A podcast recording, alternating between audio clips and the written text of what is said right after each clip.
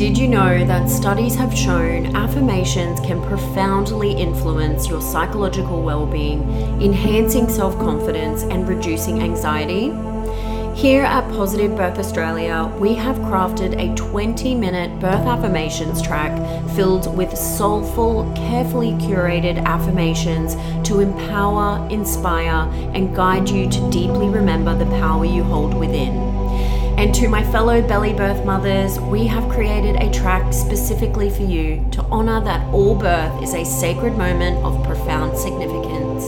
For only $5, you can download and immerse yourself in our affirmations track to transform your mindset in the lead up to birth and during labor, serving as a potent reminder of the inherent power and love you possess.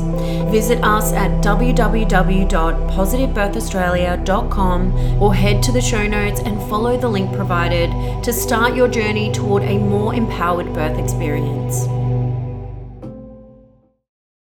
Welcome to Positive Birth Australia, a podcast created to empower and educate mothers through the power of storytelling. Each week, I'll share insightful and inspiring birth stories along with advice from leading birth experts, all in the hopes to help you create your own positive birth experience.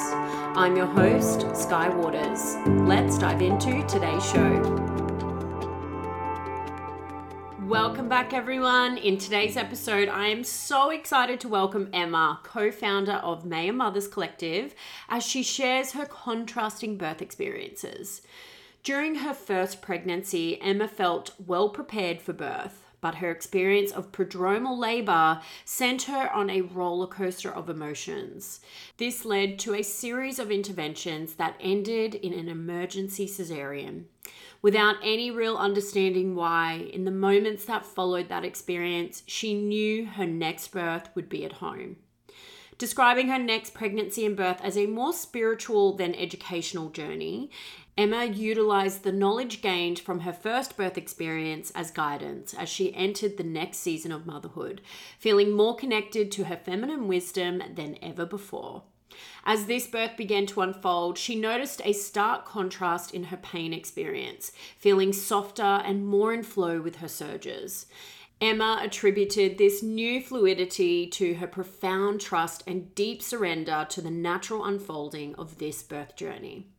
Today, Emma shares her tips and expertise on supporting health and well-being during pregnancy, birth, and postpartum. She opens up about her struggle with depression during hyperemesis gravidarum's overwhelming impact on her life and expresses admiration for her midwife's swift action during a postpartum hemorrhage experience. Enjoy the episode.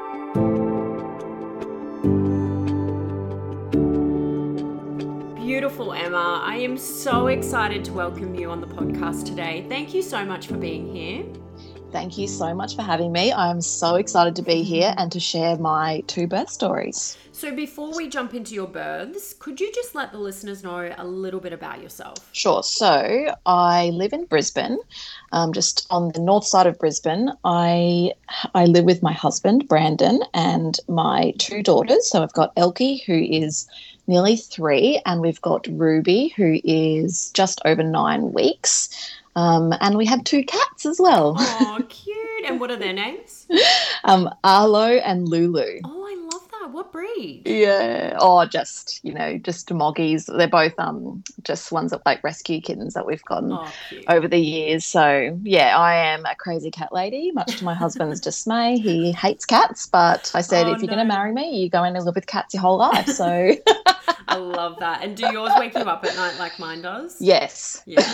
It's a full time job, right? Actually, I actually had a night last night where Arlo in particular woke me up so many times, and I was like, "You are worse than the newborn right now, Arlo." Totally agree. Yeah, And could you share with us what you do for work? I am a clinical nutritionist, um, and I own or co-own a uh, women's health clinic called Maia Mothers Collective, uh, and this clinic was founded um, with my friend Mon. Um, uh, just over two years ago, when we first had our babies, um, and the whole purpose of our clinic is to support the mother going through everything from preconception and fertility to um, through pregnancy and then through into postpartum and beyond. So um, yeah, that's why we we set the clinic up and we offer a range of modalities. So the idea is that we are almost like a one stop shop for the mother and her needs um, and really caring for that mother. So mm. we offer things like um, nutritional medicine, which is what I specialize in. We offer naturopathy. Um, we have two perinatal psychologists. We offer acupuncture, massage, um, scar release work. Um, we have an IBCLC we have we've had kinesiology we do mothers groups um, and we have a couple of online programs as well and an online community. So yeah we are just trying to make our mark in the in the space for mums particularly in that postpartum space. I think it's so needed. Absolutely. I'm so inspired by you and mon on the daily for the you know beautiful community you've created not only in person in clinic but online as well which is just oh, amazing. Thank you Thank so, you. Just for anyone that is interested, you guys also offer Zoom calls. You don't have yeah. to be living in Brisbane. No, we only the only modalities obviously for that is like massage and acupuncture, the physical things. But we do offer um, Zoom for everything else, even um, lactation support as well. Our lactation um, consultant does online as well. She also goes to people's houses if they live in Brisbane. But yeah, all of our other services like we like nutrition, naturopathy all of that, even psychology, we do offer Zoom. And I personally, my client base is probably 50 50, as in 50% online um, and interstate and even overseas. I've got oh, cool. Clients in the UK, in America, in New Zealand. Um, so, yeah, and clients who have traveled over the years. I've had some long term clients for five or six years who have traveled all over the world and I've continued to see them. So, that's been really, really lovely. Um, and yeah, the other 50% do live in Brisbane or locally, like at one of the coasts, so they can travel um, down or up and come come in clinic. So, yeah, we really um, try to offer it as as far and wide as we can. yeah, I love that. And you also um, support couples on their fertility journey mm, as well. Yeah, yeah, yeah. So it's that whole season, right? Like mm. it's that whole season of okay, you want to start for a, like trying for a baby. It's like the whole preconception care. We take a really holistic approach to that. We think it's really important um, to set yourself up physically and mentally um, and spiritually as well. And then we support women through, or women and families, I should say, because we also see men in that spe- um, space as well. Um, and then it's so beautiful because I guess as a clinician myself, like I see those couples and families trying for babies, and I, you know, and there to support them through that process. I do a lot of work with IVF as well. So just supporting through that process, supporting the body a lot and mentally too. And then they get pregnant and then we support them through their whole pregnancy and then postpartum we support them. And then now, because we've been open for um, oh, two years, two and a, two years and a few months, we've um, started to see second babies come through or second pregnancies, um, which is so cool. And yeah. also, we've got a couple of mums who went to our early mums group with their first baby, who now have had their second or they're about to have their second, and who want to join for the mothers group for their second, so which is so cool. I'm like, oh, that's so cool that you want to come back and experience that all again, yeah, um, and make that whole new round of you know connections and friends. Um, so yeah, it's so nice to to see that full circle as well and to see them supported um, yeah. through that whole transition. I just love so much what you and Mona have created. There mm. is so much power in mothering in community, oh, right? Oh, so powerful. It's so beautiful to see. I will link all of your details in the show notes for anyone interested. So before we jump into your births, I would love to ask you some questions, being a nutritionist. Mm.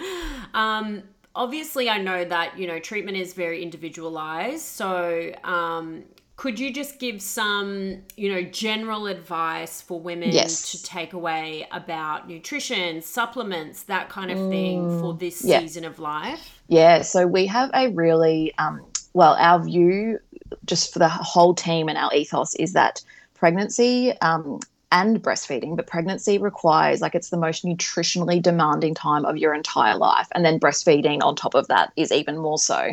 But pregnancy, like we need to view it, and this is what we're trying to change culturally. We need to view it as a time where we do need to step up our nutrient stores and step up what is going into the body. So we recommend even three to four months prior, if you if you've got the opportunity. Some people don't, but to start to you know get your um, get your blood test done. Let's see where things are at, and then we supplement based on those pathology results. Now, obviously, there's um, that's going to be really individual.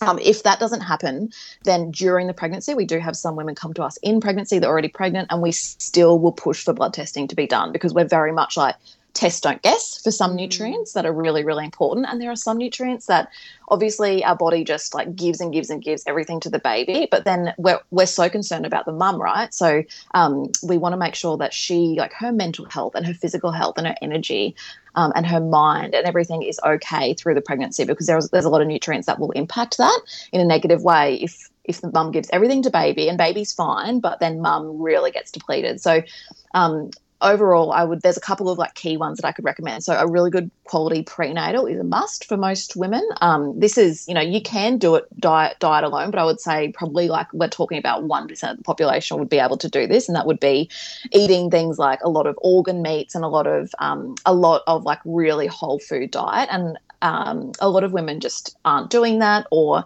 the um, we can't. You know, a lot of women won't won't be able to afford, say, um, the organic food 100% of the time, and all of that. So, whilst we can eat as well as possible, the nutrients really are important to come in on top of. Um, well, that's our experience anyway. So, a really good quality prenatal um, we use a couple of brands that are available actually, which I can mention. So um, there's one called Evernatal by the Natal Naturopath can buy that online. Um, is another one that we use, and that's one that you can um, buy online as well. Um, so that's a, as a stock standard. And then we also usually um, say a couple of other ones too. So DHA, which is um, fish oil, which is extremely important for the growth of the baby, but then also like in that in that early early time, really important for the nervous system of the baby. But then also as you go into that third trimester, the the needs um, for baby's brain just increase substantially, and also DHA as a you know a nice essential fatty acid is also shown to um, be implicated in rates of maternal depression postpartum. So those that don't have enough, um, they're more likely to have those maternal um, mental health issues. So that's really important. So that's the one that's constantly overlooked. Um, and then the other one, folate, obviously is included in that prenatal, a really good quality folate that's already included, which is why you don't need to supplement that separately. Um, magnesium is another one that's really, really important. Um, we find a good quality dose of magnesium for all the pregnancy um, complaints, you know, muscle cramps and stiffness and soreness and that kind of thing. It's absolutely safe. Nervous system regulation. And then another big one, I guess, a couple actually, zinc is one that we see um, very depleted in most women, to be honest. Um, and we need to, usually I will test for that one because I really want to get a gauge for where they're sitting. But um, and then generally like prescribe based on the test result that comes back. But zinc is super important, not only for fertility, but then yet pregnancy and postpartum too for mood. It's a massive one. Um, you know how mums often will say, I'm really um, overstimulated and feeling like, you know, there's like lots of bright lights and noises and things like that. That's, mm. I mean, of course, that can be just because she's her nervous system is quite stretched and she's, you know, sleep deprived, but zinc can play a big role in that if they're zinc deficient. So that's really important. And then another big one is um, vitamin D and iron, actually. So yeah, there's a couple of nutrients there that are, but th- those are more um, individual based on pathology results. So I would only supplement those if needed. But yeah, so DHA, magnesium, and your prenatal are probably the big three that I would recommend um, for pregnancy. That was so thorough. Thank you. And do you see a lot of women coming into clinic thinking they have postnatal depression, but it's actually just depletion? Yes. Yeah. Yes. I am so, so passionate about this topic of just postnatal depletion um, mm. because I really do feel it can be um, corrected or even, you know, um, not even become a thing if if during the pregnancy and even prior to that in the preconception um, phase things are you know you're on top of your nutrients and everything which is why we're so passionate about that too. But yeah definitely on the other side so a woman has given birth um, she's lost a lot of nutrients during that stage but also just by growing birthing feeding a baby. And then we'll run all of her um, her labs, her bloods, and she's deficient in zinc and iron and B12, and her thyroid's off um, due to those deficiencies as well. Mm-hmm. um, so it's all this huge um, knock on effect. And then she'll go to a GP who will say, Oh, you've got depression, here's an antidepressant and that may help. However, it's not really getting to the root cause of, well, why am I feeling this way? And it's actually due to, um, you know, a whole host of things that come in on top of each other. But a big driver is nutrient um, depletion. So, so yeah, we really. I always say to my mums, like, let's just you know we can't help the sleep deprivation. We can't help the big shift and the you know the transformation. Obviously that's a big thing that every woman goes through every single time. However um, we can help. Let's not make you know nutrient depletion one of the things that impacts you on a negative in a negative way. Or let's just make sure that's taken care of. So you can just you know just deal with the sleep deprivation and just mm. focus on being with your baby and becoming who you are and figuring out who you are you know in this new version of yourself without the nutrient stuff. Yeah. So so yeah, super super common and increasingly common, but hopefully increasingly there's more awareness being raised, and yeah. it's certainly something um, in our clinic that we focus on. And I've seen so many women go and go through their first pregnancy just doing their own thing, and then come to me for their second and have com- felt completely different postpartum. Mm. And I'm so proud of that because I'm like, well, yes, we can make such a big difference um, second time round or third time round or whatever if we really pay attention to these things. So yeah, I love that because it's normalized in today's society to feel that way, but it mm. not normal, right? No, it's not. It's it might be common, but it's not normal. So that's the message we're trying to shout from the rooftops. yeah, I love that. Okay, so talking about let's talk now about blood work. When is the right time? Obviously, everyone gets their bloods done during their pregnancy, but what about postpartum? When would be a good time for a mother to go and get her bloods done again? Yeah, so we say um, usually within that six to eight week period postpartum. Um, we I only just had my bloods done the other day, so um, yeah, so we you know how you see that you usually see your midwife or your GP or whoever your healthcare provider at around that six week mark. Mm-hmm. So that's the time to ask for blood tests, and so this is where we will provide advice to our clients. Um, and I'm sure somewhere on our Instagram we have um, a list of bloods to ask for. But yeah, there's a certain list that we would usually ask for um, or ask our clients to ask their doctor. Mm-hmm. Um, and these include things like zinc and B12 and iron and all that kind of thing, and thyroid function to see where that's all um, sitting. Um, otherwise, unfortunately, you know, it depends who you've got as a GP and it depends how much they are aware um, in this space. So if they are super aware of everything, then they will ask for all of these bloods without you having to ask them.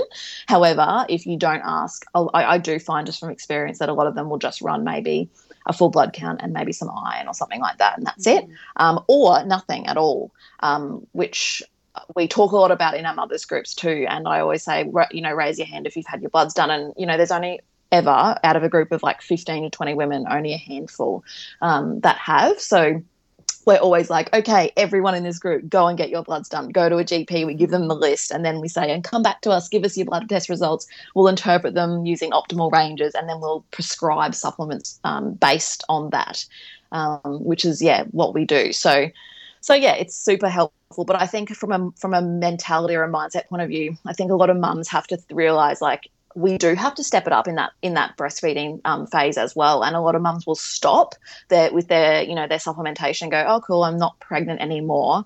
But pre- um, breastfeeding is even more nutrient um, nutrient. You need more nutrients even when you than when you are pregnant. So mm. actually, that is not the time to stop. It's you know the time to stop is when some women will, will stay on them because they'll get pregnant again.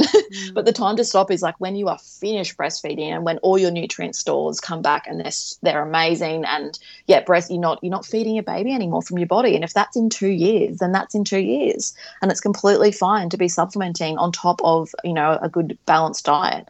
Um, and that's what a lot of women do honestly need. Mm. So, so yeah, it's just not known about. Yeah.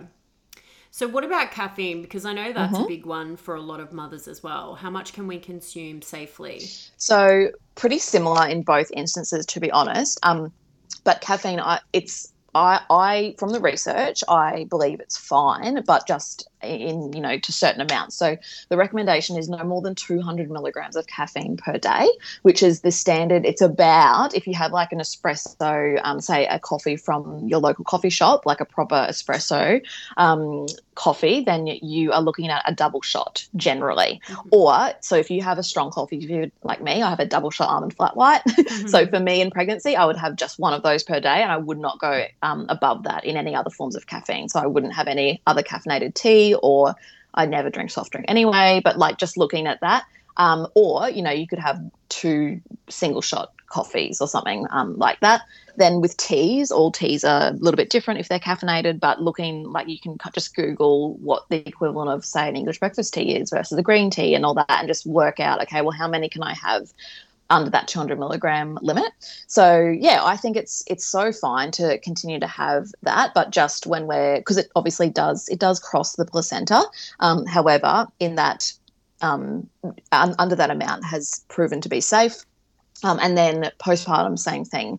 Um, so we, if you're breastfeeding, that is. So we want to try and yeah, limit it to 200 milligrams per day because obviously it does pass through the breast milk as well. Um, and then that baby will just get those effects, um, and then it will you know push up some some hormones like cortisol and adrenaline and things like that.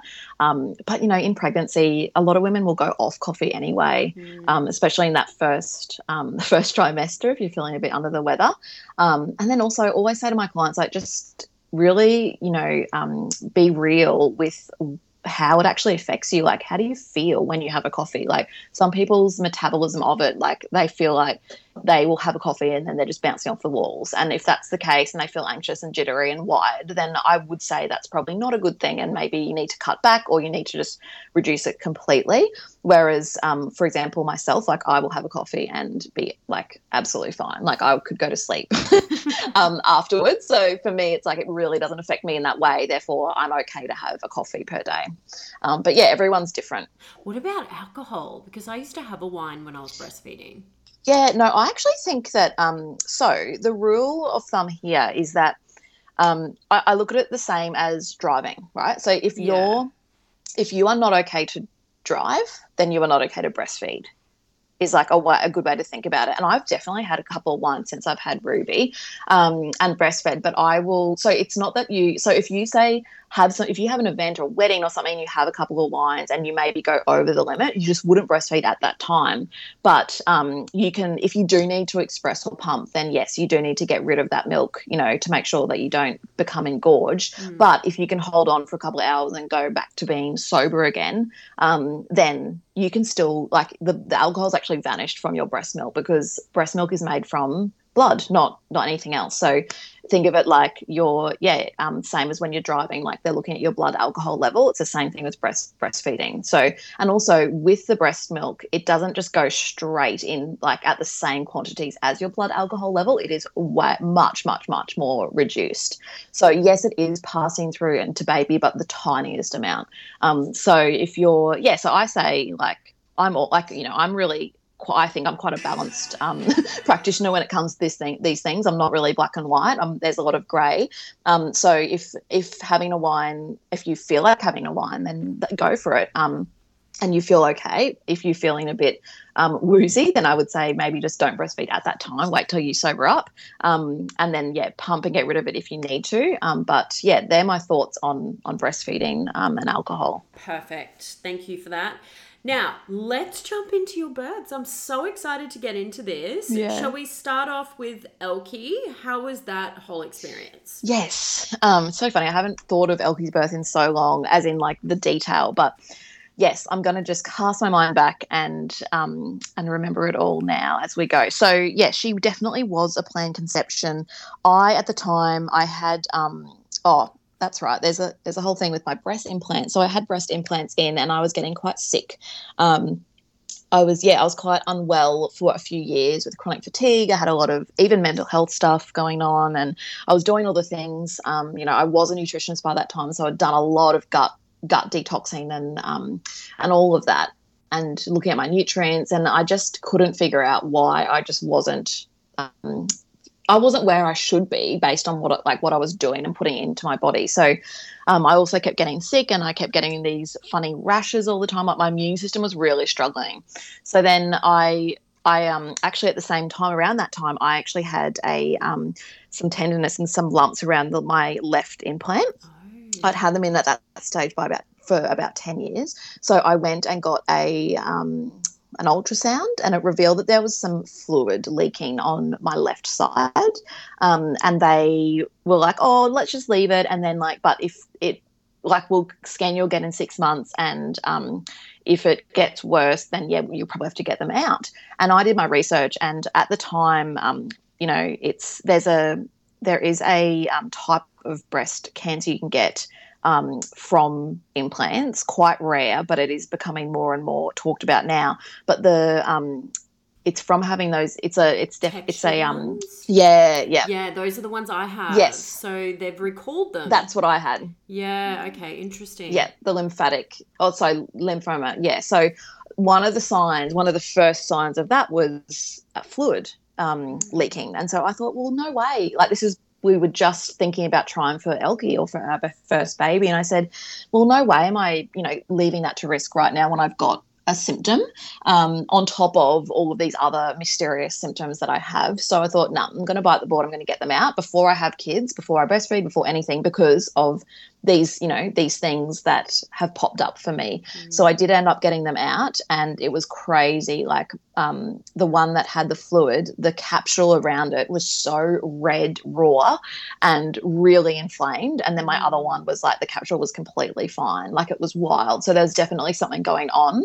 Was um, there anything showing up on your blood tests? Or no, my no. bloods no and that's the thing. It's really hard like to figure out like there's not just a blood test to say yes you have uh and yet there's something wrong. I knew, yeah, and um, and also because I was so I'd done so much work already, and I'd done so much testing, like so much pathology, so much like I'd done wee tests, I'd done like dried urine tests, I'd done the poo test, I'd done saliva testing to see hormones, like I'd done so many tests, um, just to see like just all functional stuff that I do. Like I do these tests with clients for a living anyway, so I was really aware of like what some of my markers were, but no, there was nothing really stand out. Um, from from all of those. It was more that um, well my immune system was a little bit was definitely struggling a little bit. That was probably the only thing. But yeah i, I just had that feeling that um, that little bit of pain and fluid and a couple little lumps around that left um, side. And that was the thing that prompted me to go and get the scans and things. And so i thought nah i'm just going to get them out. So i got them out um, and then from there i was like okay i'm they're out now it's time to recover to detox my body so that I can get pregnant. Did you feel a massive difference once they were out? Yes. Yeah. yeah, I did. Yeah. So I felt like firstly I felt like I could breathe. Like it's funny. It's like you you hear you hear women say and you're like, "How? What do you mean?" And then you just when you get it out, get them out, you're like, "Oh my god." Yes, I do. I do feel that. So yeah, and I just felt um, my immune system started to really like. I, I wasn't sick again essentially.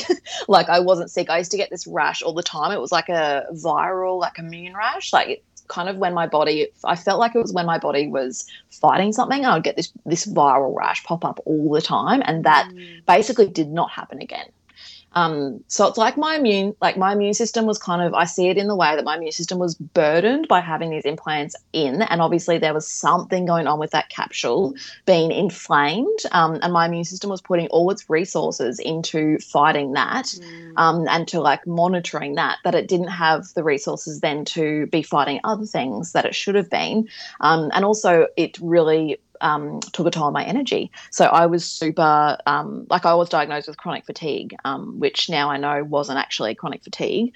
Um, it was to do with all that. So. Mm. So yeah, so I definitely felt a lot better. I did a lot of detoxing, um, like a lot of saunas, and a um, kept on doing a lot of movement and a lot of like internal stuff. So I was doing a lot of like work with my liver, um, lymphatic drainage stuff, um, a lot of gut work, um, and then just like I was testing nutrient stores and just really, really building them up. So, so yeah, I gave myself, I said to myself, okay, I remember getting them out in December. So I think it was like just before Christmas in 2019 think. Um, and then I was like, okay, I'm going to give myself six months to detox and get rid of all this stuff and just feel good. Then that's when I want to get pregnant. And that's exactly what happened. Um, so by, I think in June, we fell pregnant with Elkie. But I must say, I said that, but I was like, still like, we weren't not trying, like, we weren't, um, what's the word? We weren't not trying that time too. And we definitely didn't get pregnant within that six months. And I was still like, oh, damn it. like you know like oh god it's been like is there actually something wrong with us? Like six mm. months? Um even though i'd said give it six months you know? So it was like the universe was like no you said six months so we're going to give you six months. Um yeah so eventually um, yeah we did get pregnant. And i also must mention here too because it's something i see in clinic i got um, my husband's sperm tested as well um, during this time to be like okay where where are things at for you? And just to make sure that you've got you know your good quality sperm happening. And he had good um, quality. He just didn't have, oh, sorry, he had enough. He just didn't, the quality of it was a little bit low. So I took those results and I then put him on some specific supplements and we started doing a few things. Um, and that was about three months prior to us conceiving as well. So it's interesting in that he was on these things for six months and it sorry three months and it takes a good three months for sperm to actually respond same with eggs mm. to respond to these nutrients and things so i was like oh i wonder if that's a coincidence or not um, but when we got when we got pregnant, he was like, "Can I stop taking all the supplements?" I was like, "Yeah, okay, but you're gonna have to go back on them for next pregnancy." He was like, "Oh, for you," because he hates taking things. Um, so yeah, we got pregnant, and I was just um, I was so excited. My my cycle was a little bit longer at that time, um, and so I actually had just talked myself out of because it you know, it had been six months and we'd tried a couple of times, but obviously hadn't kind of hit the nail on the head. And um, I was like, oh no, there's no way I can be pregnant. So I just completely put it out of my mind and was like, nah, I'm just going to focus on me and focus on our relationship for a little while, and it will just happen when it's meant to happen. So I was like in complete denial that I was uh, that I could be pregnant. I was just like, oh yeah, my cycle is just long. And then it got to day like I don't know 50 or something, and I was like, oh, this is ridiculous. So I was like, my my cycle's never been this long. But I was like, no, it's just my body doing a weird thing. Like, I'll just go to Coles and get some pregnancy tests anyway. Didn't even tell Brandon. Did a did a test and it would like came up the two lines like immediately. Like it was just like so so um, clear, and I just like almost fainted. I was like, oh my god, like because I honestly pushed it out of my mind that much that I could be pregnant.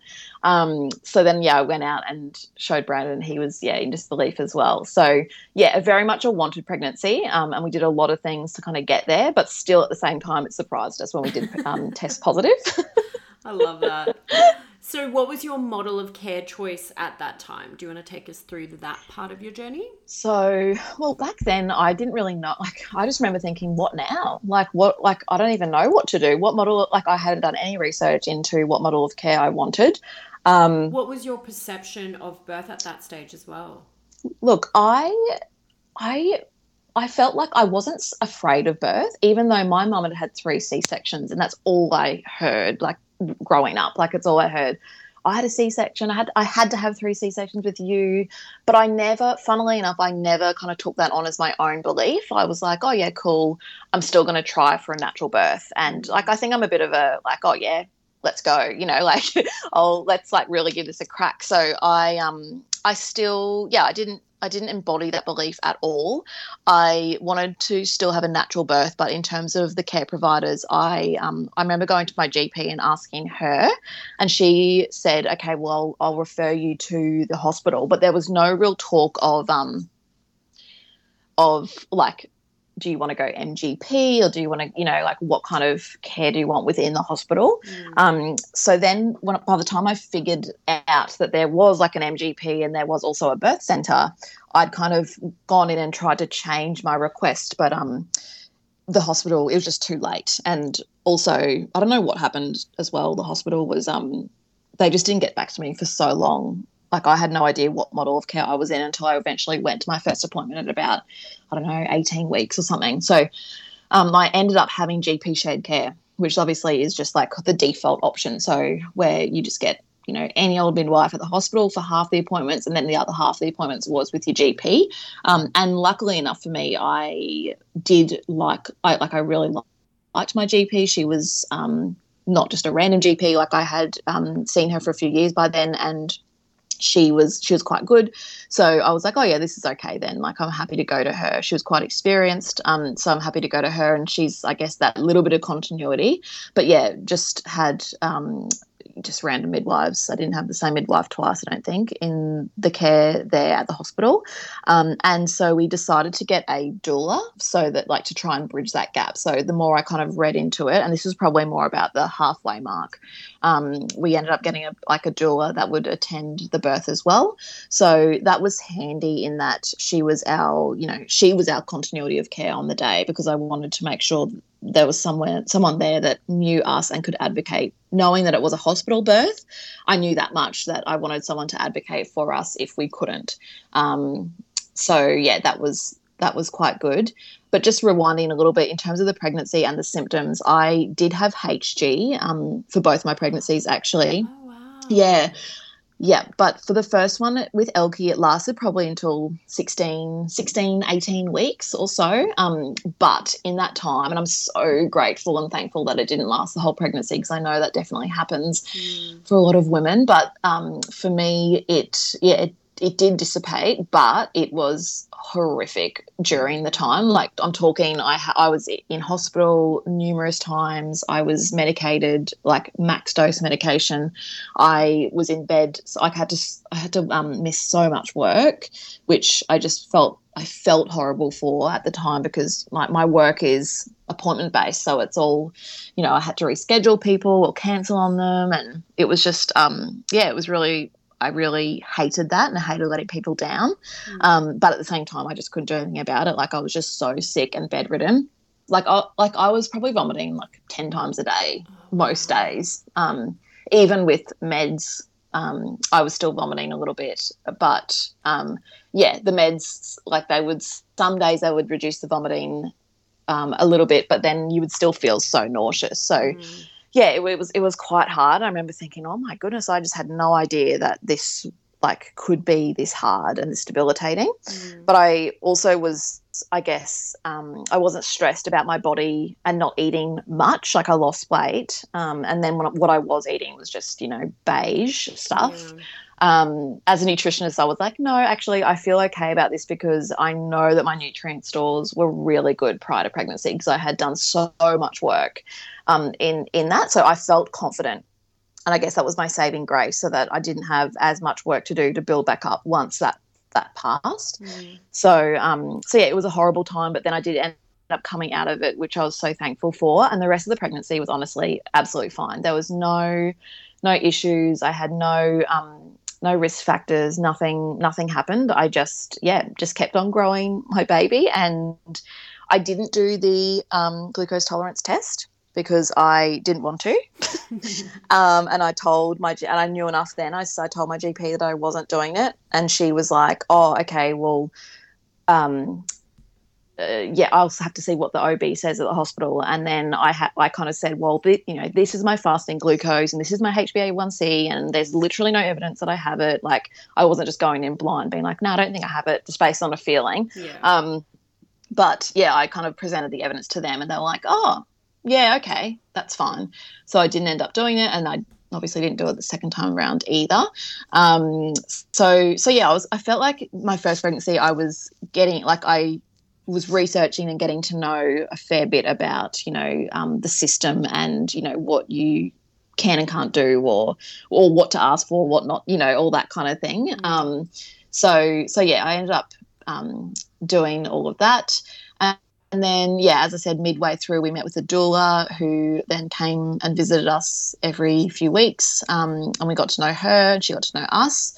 Um, and yeah it was it was pretty straightforward to be honest And what about resources? Was there anything in particular that you found useful in the lead up? Yeah, we did a little bit of hypnobirthing. I say a little bit because um, I don't think we we finished the course because it was run by um, actually one of Mon's friends, um, OP.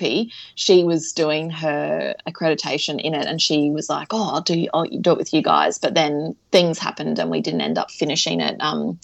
And also, Brandon was so not on board with it. He was just like, "I don't want to do this." Like he was just so resistant. And I was like, Are you joking? Like, you have no idea about birth. like, he's like, I'll be right on the day. You know, I'll just know what to do. I'm like, No, you won't. um, so that was quite hard to like get him on board. And he did, yeah, he came to like I think we maybe did three out of the five sessions. Um, but I did a lot of reading. Um, I listened to a lot of podcasts. I listened to yours. I listened to just a lot of birth podcasts and um, yeah, a lot of reading. So I can't. What what did I read? Um, I read Rhea Dempsey's um, book, Birth with, um, Birth with Confidence, which I love. That was probably my favorite. Mm. Um, I read um, Sarah Buckley. I read. Um, oh, what else did I read? Um, Rachel Reed. Like I read all the books that I would, all the good ones. Like so, yeah. I yeah, I knew. So I really was informed based on all of their, um, like I love probably Rachel Reed is probably my favorite yeah. birth person.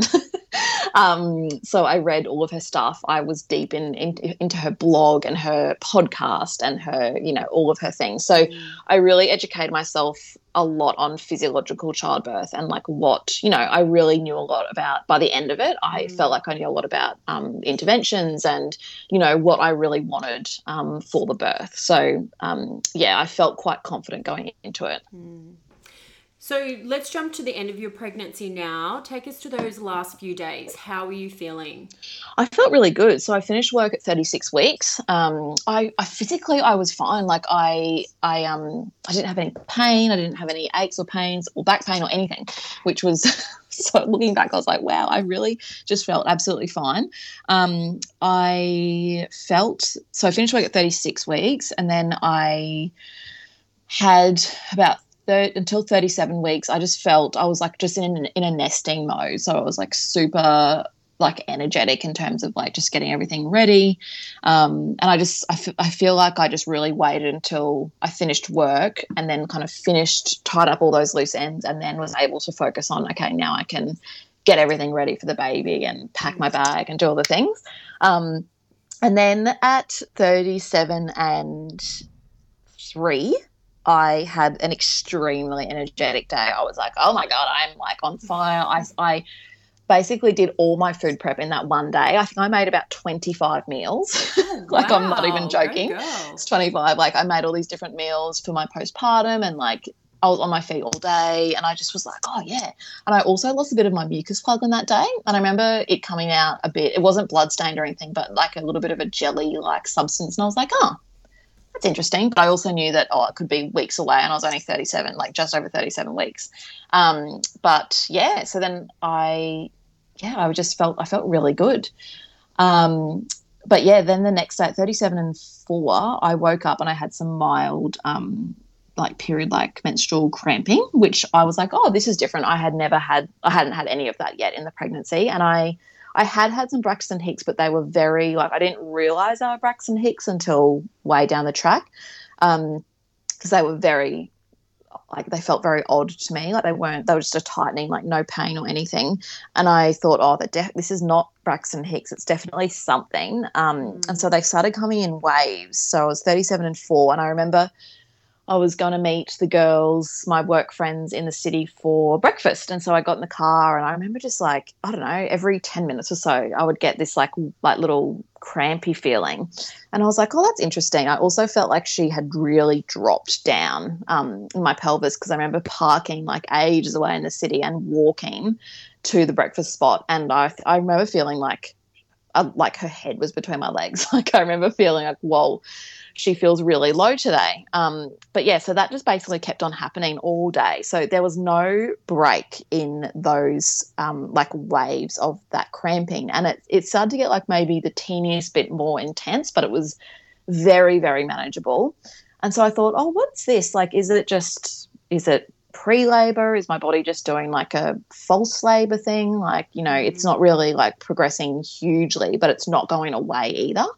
So that happened all day and then I remember, um, you know, Birth Time, the documentary. That's when yeah. that that came out and I went to it was actually the second time that I'd um, seen it. I'd saw it in the Brisbane like premiere screening, and then I took a couple of friends to another screening just at a cinema. And I remember it was that that Wednesday night that it was on, and I remember like texting them saying, "Oh, I think I might be in like really early or pre-labor, but I'm still coming. Like I'll just pack some towels in case my waters break." I love it. and all throughout the mo- throughout the documentary, like I was like, it, I was in the best spot. Like if I was to go into like proper labor there, because I was probably surrounded by like a hundred midwives. Yes, so um, true. but I remember I was like throughout the documentary, I was like, oh, like getting a bit like having to breathe a bit deeper like throughout and I was like oh okay I think this is like getting a little bit more intense but you know what better way than to be sitting here watching birth time like love it Mm. um, and then I went, I got home and it was all fine. And then it started to cre- um, to creep up a little bit more. And so as the night progressed, it just kept on getting a little bit more intense. And I guess they were like, I don't know, probably ranging from five to 10 minutes apart. And by that stage, I'd timed a couple of them, and they were 45 to 60 seconds in length. Um, and I was starting to have to really breathe through them. So they felt like proper contractions. Mm. And so I I think I went to sleep for a couple of hours, but then I just really it got to the point where I just couldn't kind of sleep through them. Like I was just too um, uncomfortable. So I got up and I was thinking, oh, okay, this might this might be it. Um, and so I was probably I probably yeah probably slept for two or three hours that night.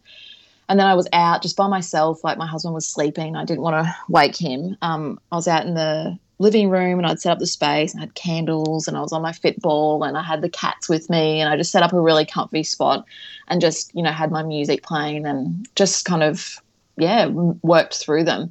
And then it came to about 6 a.m. or 5 or 6 a.m. and the, um, like when the daylight started to come up and they started to fizzle out.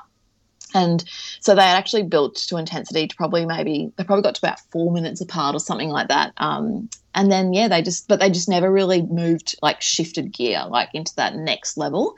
Then they just like decreased and they just went backwards. Um, and but they never went away. They just went to maybe they spaced out to maybe like 10, 10 minutes, and then during the course of the day they maybe went to like fifteen minutes apart. So they just went back to kind of what they were the day before. Mm. So I was like, oh, that's weird. And I was like texting my doula the whole time, telling her, she's like, oh, yeah, this can happen in first time mums. Like, you, you know, you might actually have a few days of this. Um, it's, it feels quite intense at the time, but, you know, and when that oxytocin is quite high, especially in, in the middle of the night when your melatonin is quite high, that's when they'll, they'll peak. And then when your cortisol starts to kick back in, when the sun comes up, that's when they might drop off again.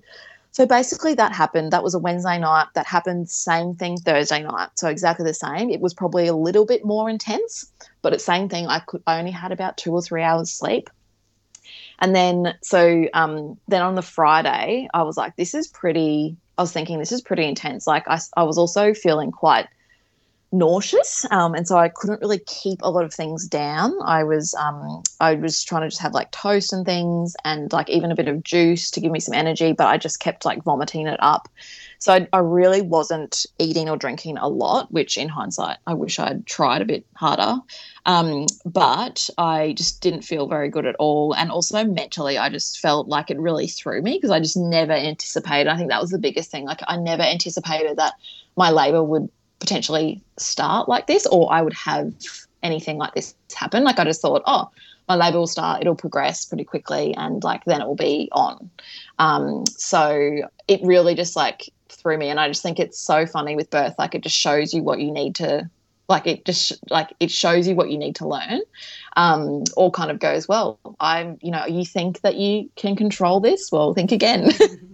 Um, so so yeah basically that happened on the friday. Um, i had my acupuncturist come over and he did some acupuncture work um, and stimulation to try and really kick labor off into like proper active labor um, but yeah so it just it just didn't really really get there. And so the Friday night, same thing. But by that stage, it was like they were like two minutes apart. And I thought, surely this is the third night. My body's done so much work, and surely this is it. Like I'm going to like kick off into active labor. And it really got to the point where I was like, yep, like it probably 3 or 4 a.m. I thought, yeah, I think this is it. Like I think it started to feel quite intense.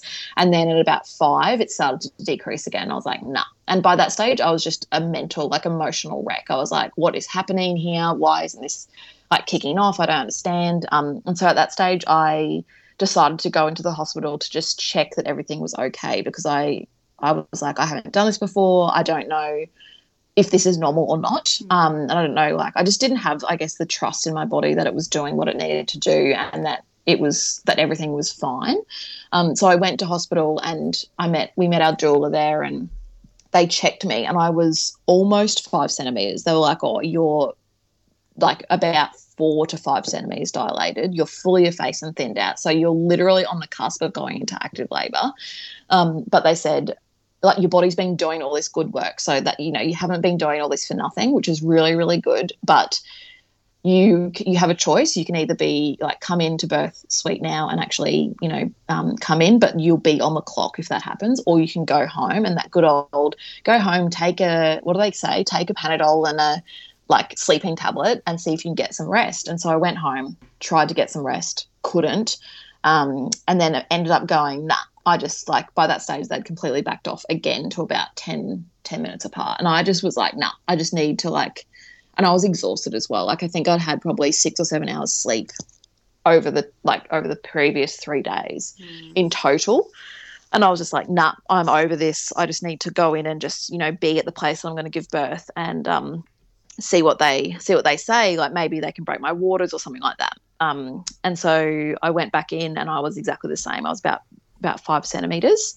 Um, and I they discussed, okay, what do you want us to do? Like, what do you want to do? Do you want to just wait? Do you want to break your waters? And I opted to have my waters broken, um, just because I was extremely, yeah, just over it. Um, and so I they broke my waters, and I um, I went into active labour straight away. So that was like the the thing that kicked it all off. Um, and so I was just labouring in the birth suite. Um, just with Brandon, just um, on the bed, like not on the bed, against the bed and things. And then I went into the shower and probably spent about four hours in the shower. And Brandon had the um, he had both of the shower heads holding them on my back because I had really bad back labor, and she ended up being that she was posterior. Mm. So extremely, extremely um, painful to the point where I remember thinking like I think I'm going to die. Like I, I, I, honestly, like my pain was that bad that I thought like my pelvis was going to shatter, and I thought, am I going to make it through this? Like I actually don't know. Mm. Um, and also, I was just so dehydrated as well. Like they didn't put a drip, they didn't give me a drip or anything, but um, I'm actually surprised they didn't because I was so dehydrated. I couldn't really keep anything down, and I um yeah, I was spasming, like my muscles were spasming, my back was spasming constantly. My muscles just they were on the entire time. So part of my brain was like, Emma, you need to relax. Like, you know what you need to do to actually get this baby to move and to actually, you know, embrace these contractions and get the oxytocin flowing. That, like, one part of my brain knew that. The other part of my brain was like, you can't relax. Like, it's almost like my body was like involuntarily tensing up mm. during contractions, but also between contractions too. So it was just extremely painful. And obviously, like, I know now that you know when you are tensed up like your um, the way that you experience pain is so much worse yeah. so i was dehydrated fully tensing up um, and just so so sore and and um, yeah not in a good state at all i remember coming out of the shower and they would they wanted to check me again and i just remember thinking they put this warm towel around me i was just like oh my god i just can't like i just don't think i can do this anymore so they checked me and i was almost I think I was seven centimeters or almost eight. So again, I was I was like making, you know, in quotations, like good progress. Um, but at that time, a midwife says to me, "Oh, you still have a few more hours at least." Mm. and that one comment literally derailed my entire mindset. So not that I had a like a good foundation anyway at that point, but I was exhausted and I was like, I cannot do this for another few hours. I was probably like, you know, nearing transition, but I didn't realize it at the time. And I was like, nah, I need the epidural. Like, I need to have the epidural. I can't keep doing this, especially if it's going to be a few hours. And so um, they went off to get the anaesthetist. Um, in the meantime, though, my doula said, "Oh well, you know, remember you don't, you don't, you didn't really want an epidural, but do you want to try the gas?" And I tried the gas. I didn't even really want to try it. I tried it. It made me feel sick, and I literally had a tantrum on the bed. I was like, screaming like, "Get it off me! I don't want to try it. I just want the epidural!" Like a full tanty. Um, and I was like, oh, that's probably transition. Like I was literally like that whole, I couldn't, I feel like I couldn't do it. I was like really lashing out, like mm. swearing at her, like my doula. I was like, whoops. Um, and then finally they got the, I got the epidural and we, um, it took a long time to work so they they fiddled around for so long it didn't they tried they put it in it didn't work at all i still felt everything and so by the time it actually worked i reckon it was probably another three hours had gone past and so like like that midwife said it was at least another few hours but i had gotten there myself and yeah. i still had no pain relief um, I don't know what, like in terms of dilation, how dilated I was at that stage, but eventually they got it in, it worked. They checked me, and I was like 10 centimeters. Mm. So I essentially got to 10 centimeters, which is such a shame um, that that all happened the way that it happened, but it is my, it is just the story. Yeah. Um, so I got to 10 centimeters and they were like, okay, let's just wait now that you, you know, you're not in pain anymore. Let's just, you know, have a bit of a rest, wait for the baby to descend a bit. And so they, um, so we waited. I was like, oh, I'm so sorry for like lashing out at you to my midwife. And, oh, sorry, to the midwife and to the doula and to my husband. I was like, wow. And then, um, then yeah, they came in and they were like, okay, cool, let's start pushing. So started pushing and probably about 45 minutes into pushing, I started to feel um, really unwell. So I, I, got like a really bad headache in my in the front of my head, my, my forehead, and I was like, oh no, I can't. I don't think I can go on anymore. Um, like it was a real like this is a dangerous type pain that I was feeling. And I also started like peeing blood as well because I had a catheter in, um, and that they started to see some blood come through my urine. And I also spiked like a 40 degree temperature as well. So all of those can be side effects from the epidural, but um, Elkie also started to go into distress.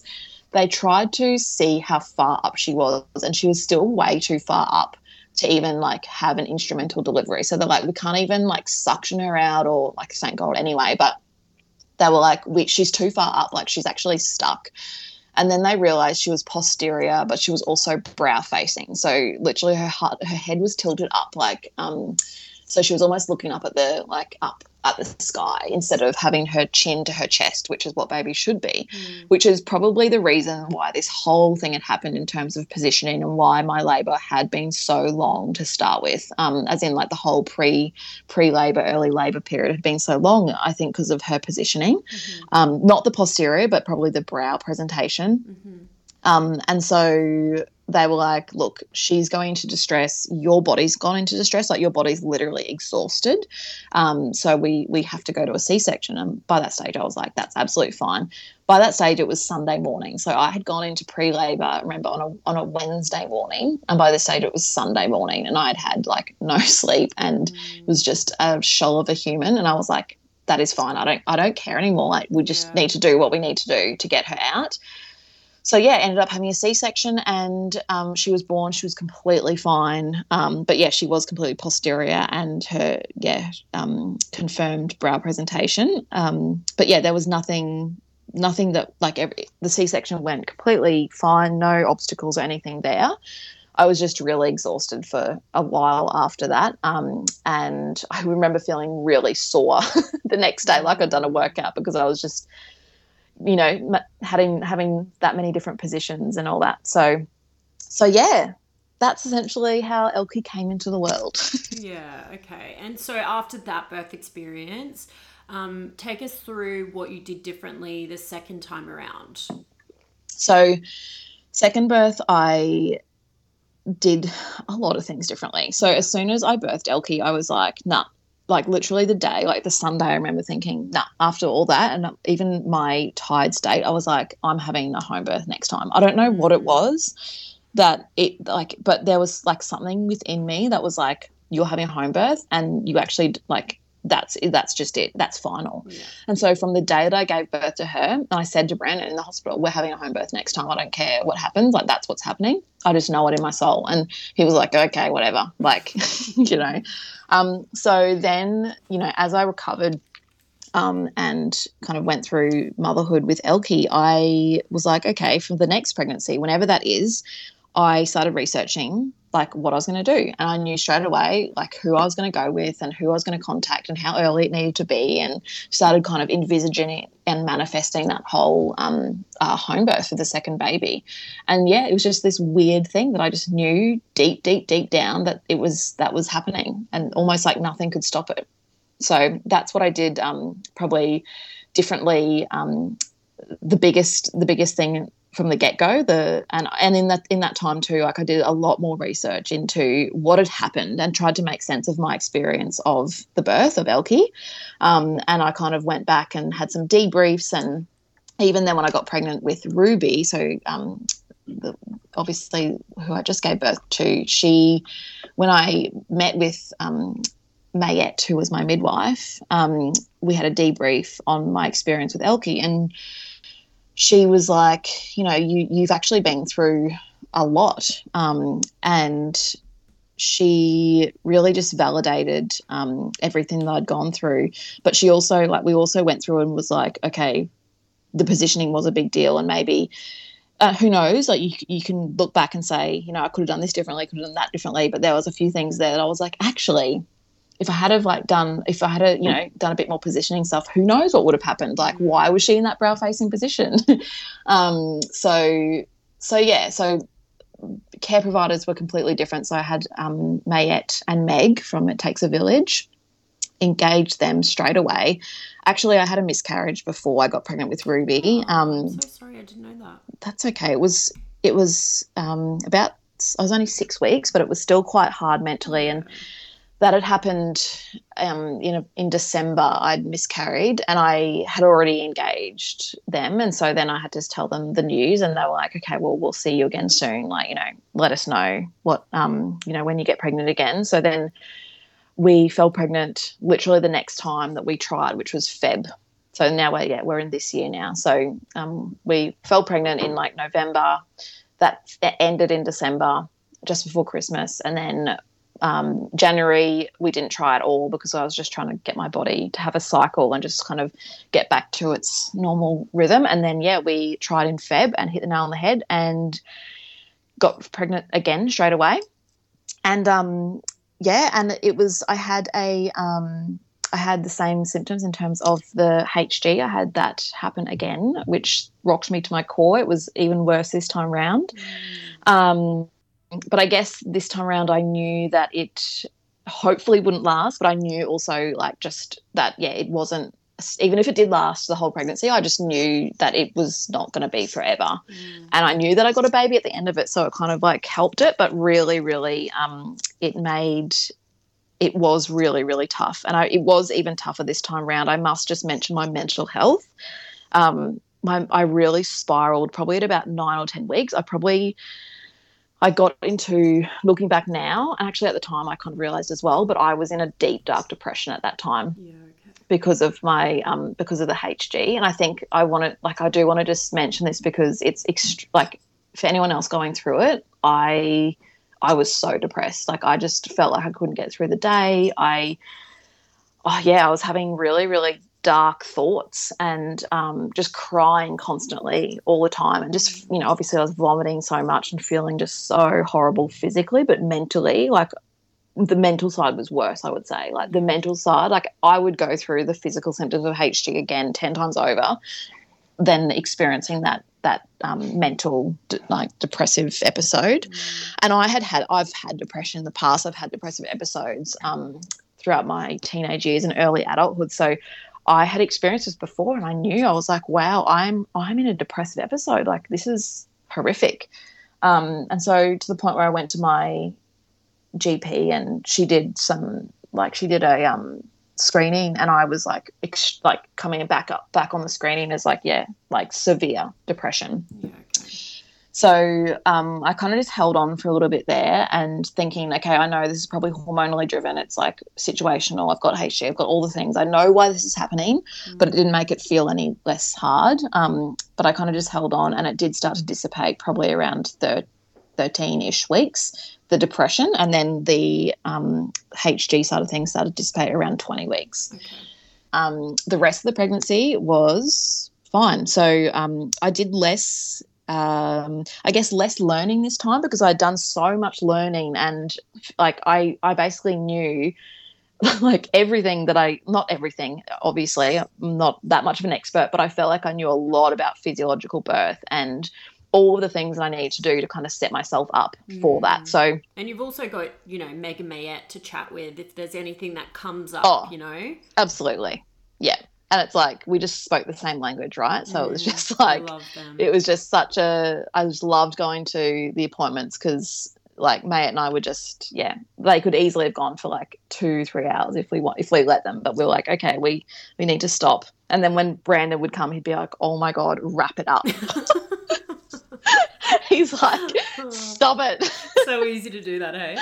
Um, so, was there Oh. any fears that you had to unpack in the lead up to this birth, particularly in relation to your birth with Elkie? yeah so it was like it was weird because I had this deep knowing that I was so capable and strong and able to birth um, and have this home birth experience. Like I knew that there was an experience like this waiting for me, but I did definitely have to go through um, some fears about like what if the same thing happens as last time really? For me it was it was all about okay what if the baby gets stuck? And it's interesting when i get to that part of the birth story like what this birth taught me about myself in that respect. But yeah i was like what if they what if they get stuck again? Um what if you know i have to like yeah it's just a failure to progress essentially. Um and i'm not able to like actually birth her out um of my vagina the way that i want to but i did i was doing a lot of work. Like i did a lot of um i did like journaling. I was doing meditations. Um a lot of breath work i did. I did a lot of physical work in terms of like releasing and really trying to relax and release my body rather like really focusing on breath and um, really good big diaphragmatic breathing and really connecting in with my pelvic floor and really doing a lot of visualization like because i knew that when i birthed elkie i was so tense and i knew that in order to birth this baby i needed to relax and open and mm-hmm. really let it like let it let it just engulf me and and be okay with it. And so like knowing that i felt like i was going to die with elkie i knew that if I could relax, that I wouldn't feel that way. I just knew that I, I wouldn't like it would be a different pain experience. Yeah.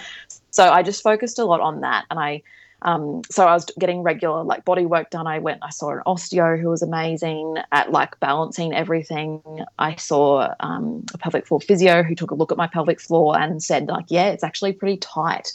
Um, so I worked really hard at like just reducing that tightness and just like letting it all relax and really checking in with it all the time and making sure that it was not switched on, which a lot of women have that all the time. Um, so I did a lot of that. I did acupuncture, of course, because by this time I had my clinic. So I had regular acupuncture, I had regular remedial massage.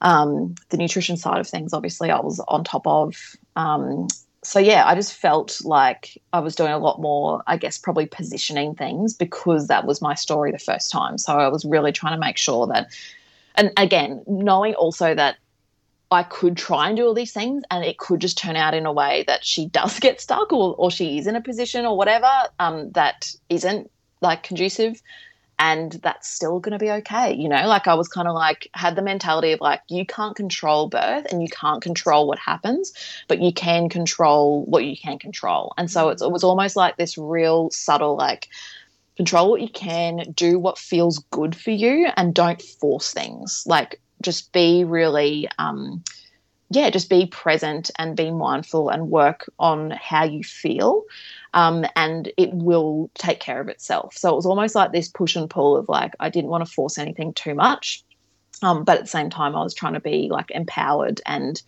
do the things that felt good for me at the time. So I I did all of that, um, and obviously a lot of chats with um, Mayette and Meg as well around around all of this as well. And you know, for Brandon, I also must mention it was actually um, for him deciding on a home birth like it wasn't much of a discussion in terms like we did we obviously had a lot of discussions about it and it took him a long time to get on board um, because i think he was holding probably a lot of trauma like and he probably won't listen to this but he was probably holding a lot of trauma from um, the first birth in terms of like he saw me just obviously just really in a state and everything that happened. And when we first discussed home birth, when I first felt pregnant, he was like, Why would you want that? Like, what if, you know, what if all the things like, what if this, what if that, what if you die, what if baby dies? Like, why would we do that? And I said to him, like, like, I was trying to educate him. He watched the birth time documentary, which was really, really helpful. He's not a reader, so I couldn't be like, hey, read this, read this research, read this article. Mm. Um, and I had to try and like I guess communicate to him like why I felt like being at home was going to be the safest option for me. Because deep down to my core I knew that's where I felt safest. I knew it's where I felt most relaxed. I knew I could create an environment that was beautiful soft, safe, warm, everything that I needed to give birth in the way that I wanted to give birth and to have the experience that I knew was there for me and I also knew was there for him. But um, I also had to say to him, like, Brandon, you know me. Like, I'm a researcher. I'm not silly. I'm not stupid. I'm smart. Mm. You know that I'm very analytical when it comes to these things. And why would I ever want to choose a birthing option that would put myself or our baby in danger? And when I when I said that to him, he was like, "Oh, true." He's like, "You're not just trying to like chasing this birth experience, no matter what happens to you or the baby. Like you actually do believe it's the best." And I was like, "I actually do. Like I mm. actually think it's the safest. I think that." There's, you know, I'm low risk. Obviously, I'm a VBAC, um, but to be honest, the the the scar and the um, the risk of rupturing was nowhere near my thoughts at any time. Like it just was not, it just was not a thing. Like because I know the research behind it, I know the stats, and they're just so negligible. Like obviously it's a possibility, but I just did not. It just didn't really come into my sphere of thinking about birth. Um, so yeah, so it took Brandon a long time to probably like until the halfway point of the pregnancy, and like Mayette also had to work on him and with him to really like unpack some stuff and be like what are you you know what are you holding on to from the birth previously? And we did a lot of work there. And i think that um like whilst it was uncomfortable for him he ended up which as i knew he would he ended up like really loving the experience and the, and like through everything that happened he actually said i'm so glad we did that. So i knew that would happen but it really did take him a long time to get on board just because he didn't he didn't really understand. Like he, he didn't understand the system either. He didn't understand any of the things that I so deeply understood and, and work in every day. Um, so yeah, I just wanted to mention that because I think that that might be something that maybe other women will come across as well. And I just think like um, if that happens, like it's, and I also think like you are the birth like yes it does have to be a discussion like this is my personal opinion it has to be a discussion between you but i just think a woman should never it's her birth and her body and i think she should never say okay like and just like bow down and say okay let's go to the hospital because you don't feel safe mm. whereas that's where i want to like i just don't think that should ever happen like a woman needs to stand in her power and say i want to birth what i want to birth and if you're going to drag me down like don't be there. Yeah. like that's I feel very strongly about that. Um, but I was kind of like, well, this is what's happening type thing. Like you need to get on board type situation. Like had to have some tough love there. Um, but he he really honestly did. So so yeah, we did do a lot of work there. Um, and then we didn't do any like hypnobirthing or anything this time. Um, as as I said, I didn't really read a lot of like books about birth in terms of like how it happened physiologically. I felt like I had a really good handle on that. It was more the spiritual side of birth that I was really deeply involved um, in, and so um, I read um, I read a few things. What um, Jane Hardwicke Collins was my Collins was probably my favorite there with her her musings yeah, 10 Moons and just like all of her stuff about birth. Like I just love the way that she approaches it. And I really like felt like I really softened into her all of her teachings and all of all of that side, like the real feminine side of things and birthing is women's business and mm-hmm. like and really sinking into that power of like yeah, like just that that like knowing that it's a, it's a rite of passage and it's a and it's something that I just wanted to experience.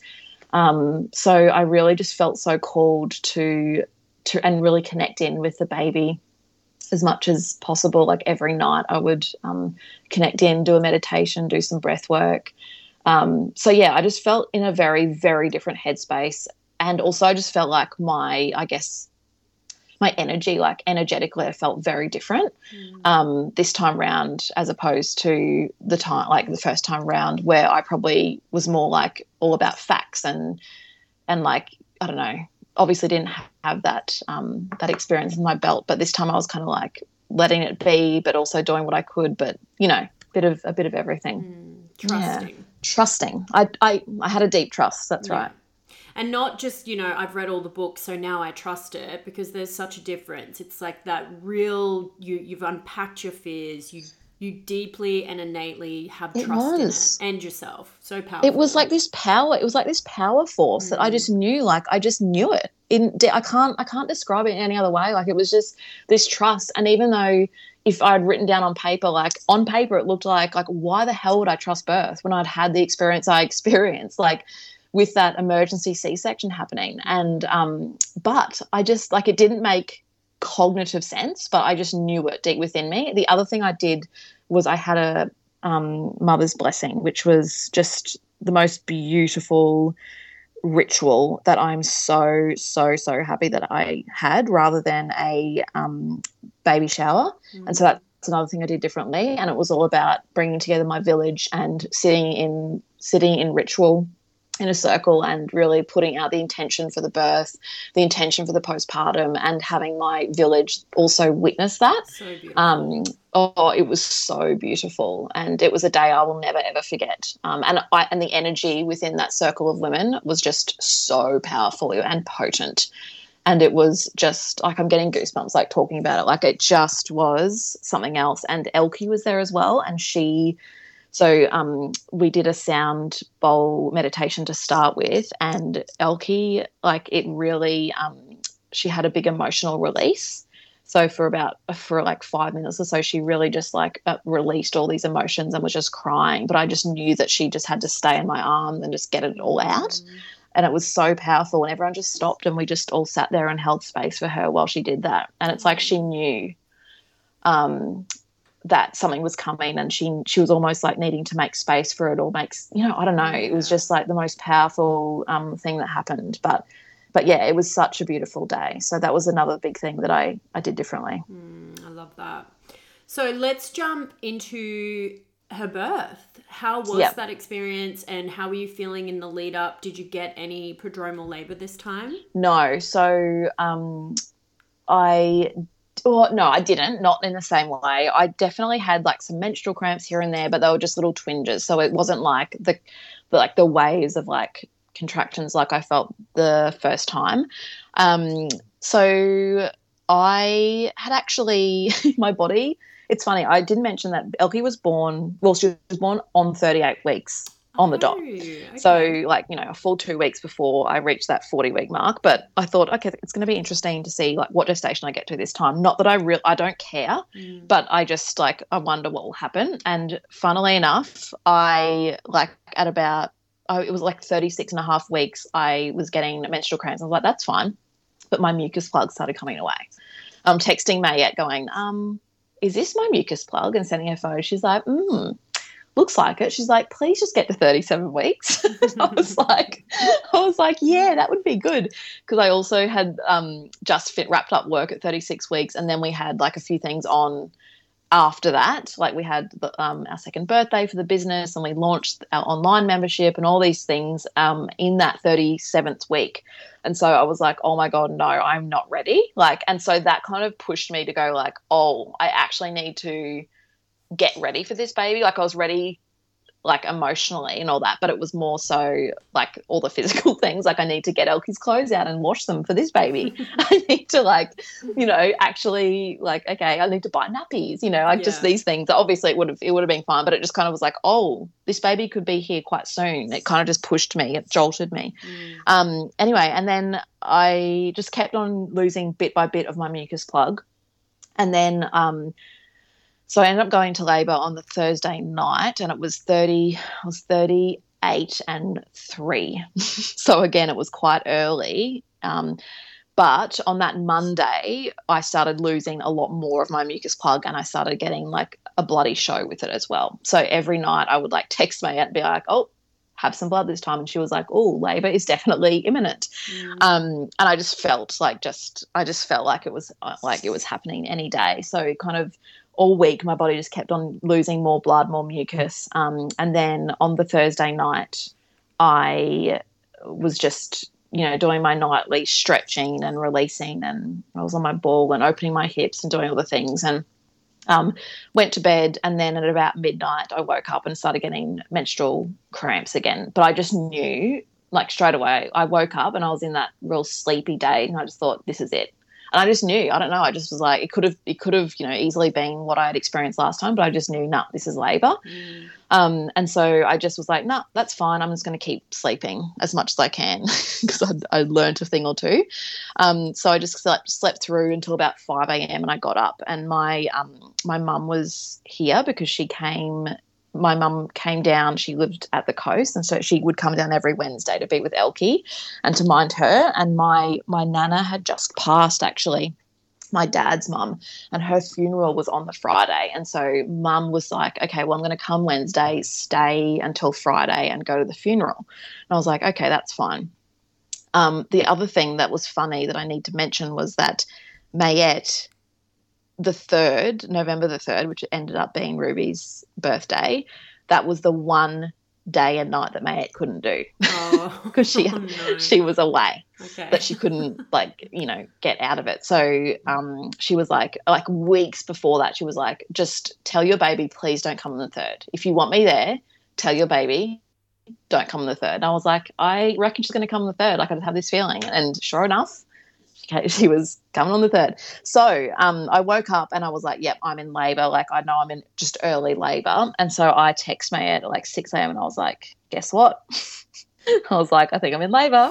she was like, oh my God. And she called me. She was like, I'm so pissed because I really want to be there. she's like, she's like, I know that you're going to be fine without me. She's like, you are so fine. Like this is all you. She's like, this is more a selfish reason that I want to, I want to see you birth. And I'm so, I was so excited and I'm, I've just got FOMO. Mm. Um, and I was like, yeah. And I said, you know, it's so sad that you're not going to be there, but I also feel like whilst yeah, it is so sad that you won't be there. I also feel okay about it. Like I'm not like, oh my god, I need you to be there for me to birth. Like I was, I was like, this is me. Like no one can do this but me. So I'm I'm so okay. And so Meg then stepped up and was my came to be my first midwife, and Emma, one of their other midwives, came and she was my second midwife, um, which was totally fine. And I love Meg, um, and I loved Emma as well. I hadn't met Emma before, but I loved Meg, um, and just had from the get go, from when I met her, I just felt really um, connected to her. So I was like, oh, that's so fine. Um, sh- it's a shame, but it's fine. And I just felt like nothing could throw me. Like I just felt like it was all just um, like playing out as it was meant to, even though these things weren't like, you know, I guess um, whoever, I just felt whoever was going to be there was going to be there. And that's the way that it was meant to be. Um, so, and the other thing was that my, so Elkie, we had a plan that her, she was going to go with my husband's um, uh, parents, but they had they were like every any day but this weekend because they were down in Melbourne for something.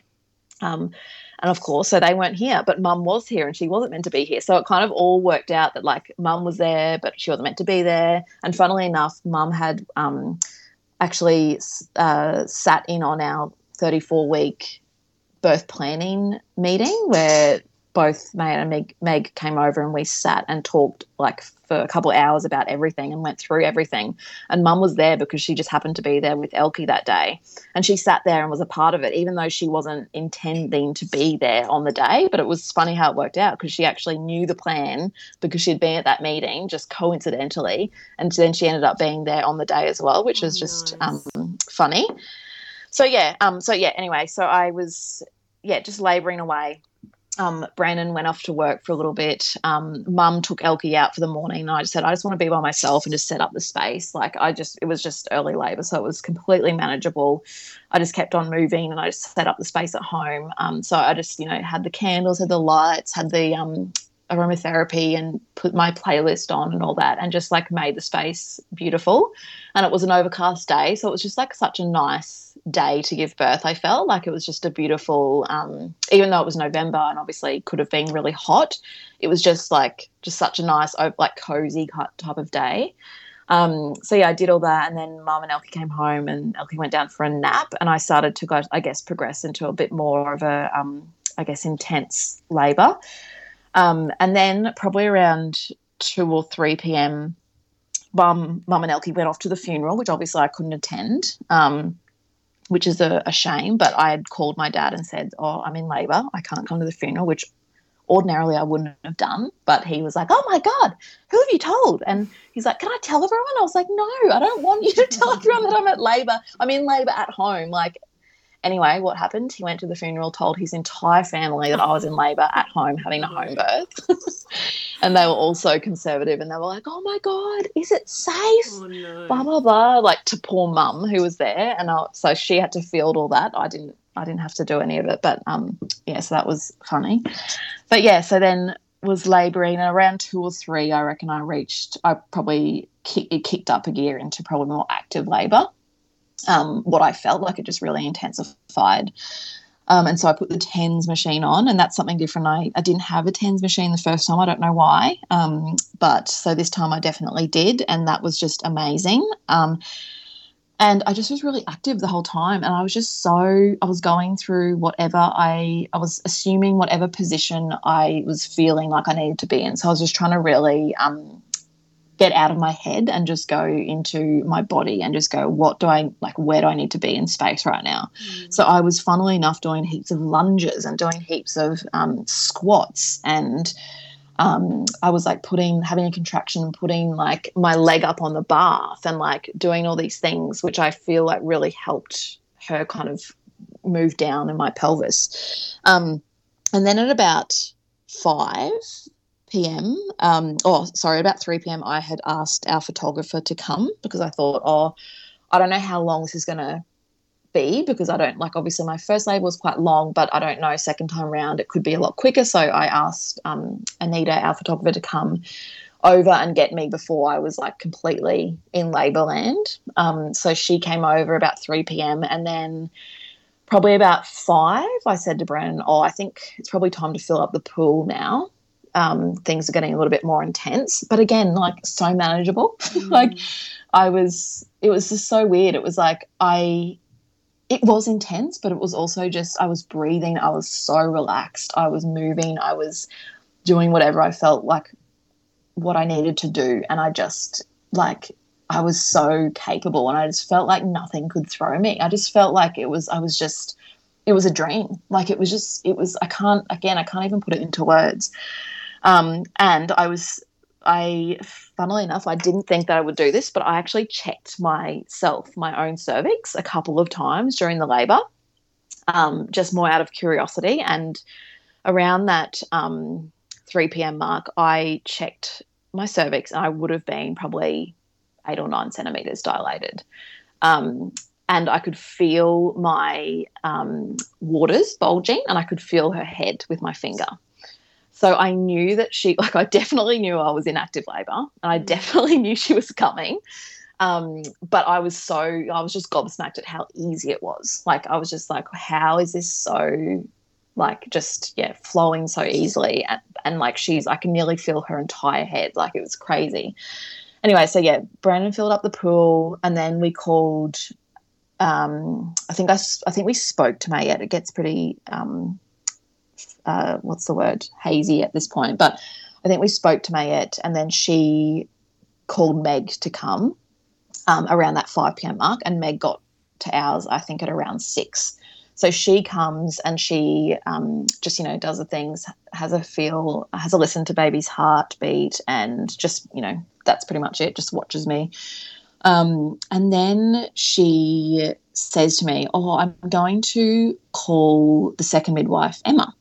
And I was thinking, hang on, I know that they only call the second midwife when a baby's about to be born. And I was like, I don't feel like a baby's about to be born. I feel like this is way too easy. Mm.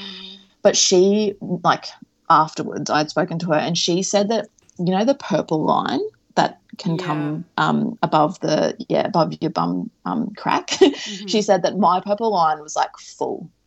So she was like, I and I was probably fully dilated, but I still was like knew in my heart and soul that it hadn't kicked up to the intensity it needed to. And I was like, hmm, this is funny. Um, so anyway, she calls Emma, and I'm like, that's fine, whatever. So she calls Emma, and I don't know what time she arrived, maybe like seven, seven thirty. This whole time I'd been in the water, and so I was like, nah, I think I feel like I'm just kind of stalling. Like I feel like my labor has just—it's definitely not going backwards. I'm definitely in active labor, and I can feel. And I checked again, and I could feel she was in the exact same position. And I was like, oh, okay, I'm, I'm just going to go into the bathroom. So I ended up going between the bathroom, the toilet, and the birth pool. Um, and on the toilet, I had some really good contractions because being on that position and in the position of of just sitting there, and then I had the squatty potty stool as well to have my legs elevated, and I had some really good contractions there. Um, but I was just like, oh, you know, something's something's like it's, it's just stalling a bit, and I started to get into my head about it. Um, and Meg comes in and she's like, "What's going on?" She's like, "Is there anything worrying you at the moment? You're doing really well, but is there anything like that you want to verbalize?" And I was like, "Well, the only thing that's worrying me is that, like, what if she's stuck? Like, what if it's the same as Elkie's birth, and what if?"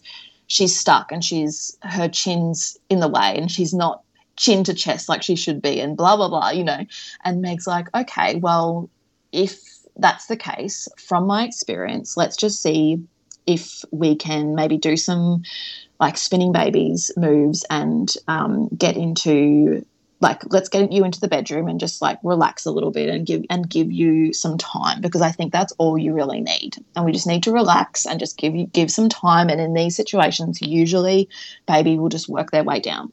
So I'm like, okay. So we went into the bedroom. I went on. Um, they put a puppy pad thing down, and I put an adult nappy on and.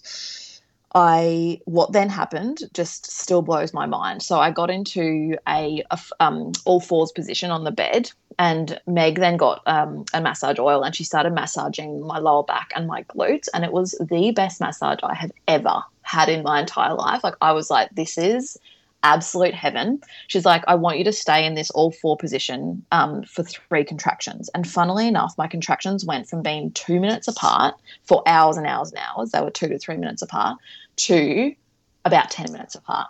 So when I got into the bed, everything just relaxed. My contractions backed off. And keep in mind, I had been pretty much from the first contraction, which happened at midnight. This was now at about 9 p.m. So I'd been in labor for quite a while. Um, and so my contractions kind of petered off to about 10 minutes apart. They were still pretty full on when they came, but I noticed that there was a big, a lot more time in between. So I went three contractions that way. And then I went on to my side. And then they swapped, and, and Meg went out and had something to eat. And Emma came in and lay next to me on the bed as I was lying. Brandon was lying facing me. We were holding hands, and Brandon and I were dozing. So we were dozing between contractions. Like that's how relaxed we were. Emma was massaging my back, and our cat Arlo was on the end of the bed, just completely at home and just on his back, just thinking it was his bed still.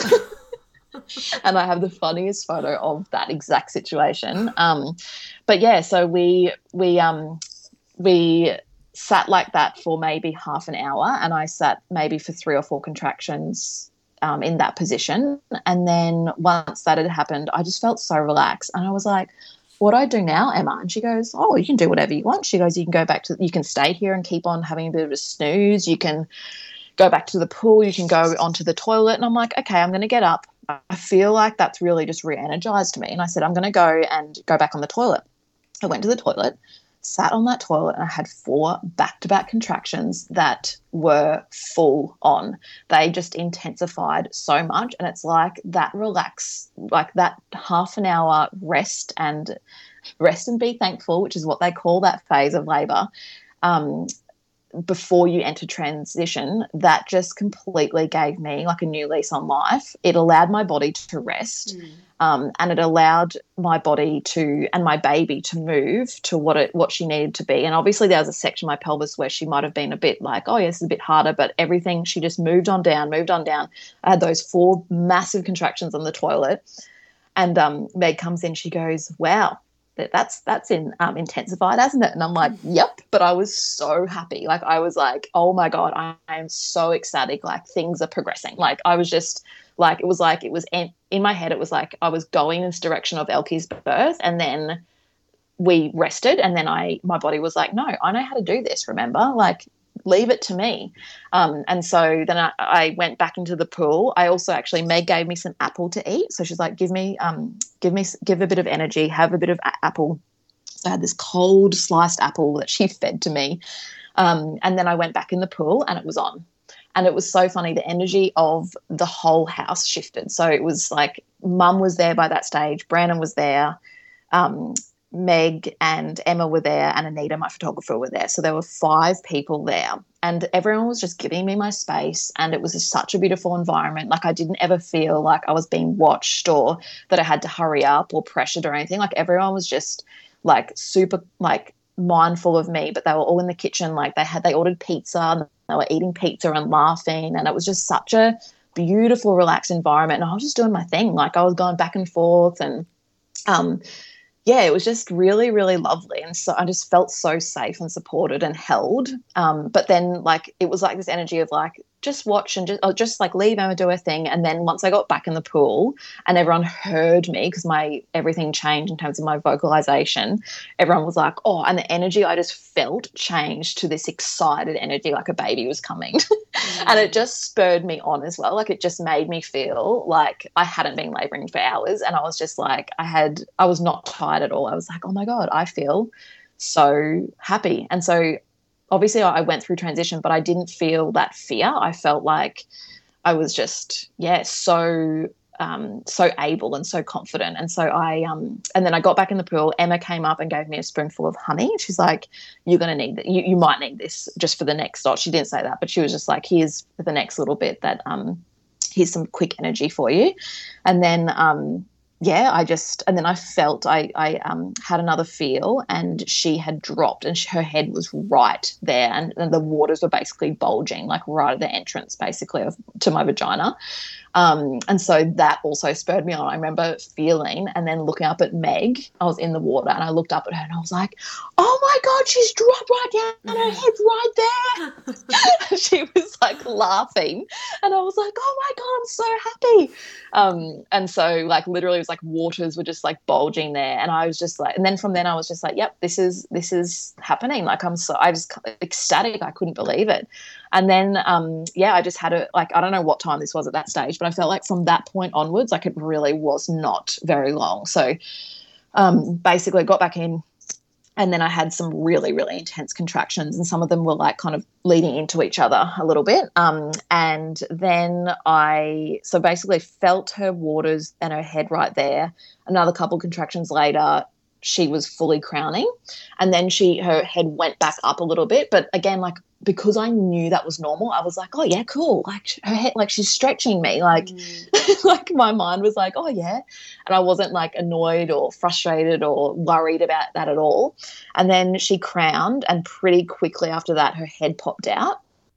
And then the contraction that had that happen then kind of started to die off, but then it almost picked up again immediately. So it almost was like a double double peak or double headed contraction. Like it just came again and I thought and like um Meg and Emma go, oh just you know just slow down, like let her stretch your perineum. And I just got this second wind of this contraction. I was like, nah, fuck this. and I just pushed and her whole mm. body came out. So between her head and her body coming, it was probably like five to 10 seconds. Wow. So she basically shot out um, like super quickly. And she didn't spend much time at all molding her head. So she came out and her head was completely round. like mm-hmm. it hadn't molded at all because she had obviously spent a lot of time in my like mid pelvis and then she hadn't like spent a lot of time, but she was just ready to come. Um, and my mum was watching from afar and she was like, she was just her retelling it was is just the funniest thing when she says, "Oh my god, you just shot that kid out like a rocket," and she she goes, "Emma, I saw your face," and she was like, "I could tell that you were like, nah, fuck this, I'm gonna get her, get her out." Oh, I love it. So funny. anyway, so yeah, she shot out. I caught her, and I was just like, yeah, it was just beyond my wildest dreams, um, which was pretty crazy. Yeah. It was it was pretty phenomenal. Um, so yeah, so it was it was pretty wild. And then I um I, I sat there for a little while, and I guess I wanted to. I know I'm conscious of the time right now, but I do need to tell this the part that happened after, which you don't know yet, Paige. Um, Sky, I don't think I've told you, but um, so afterwards, I sat there and I started to get really bad um, contractions, like after birth pains.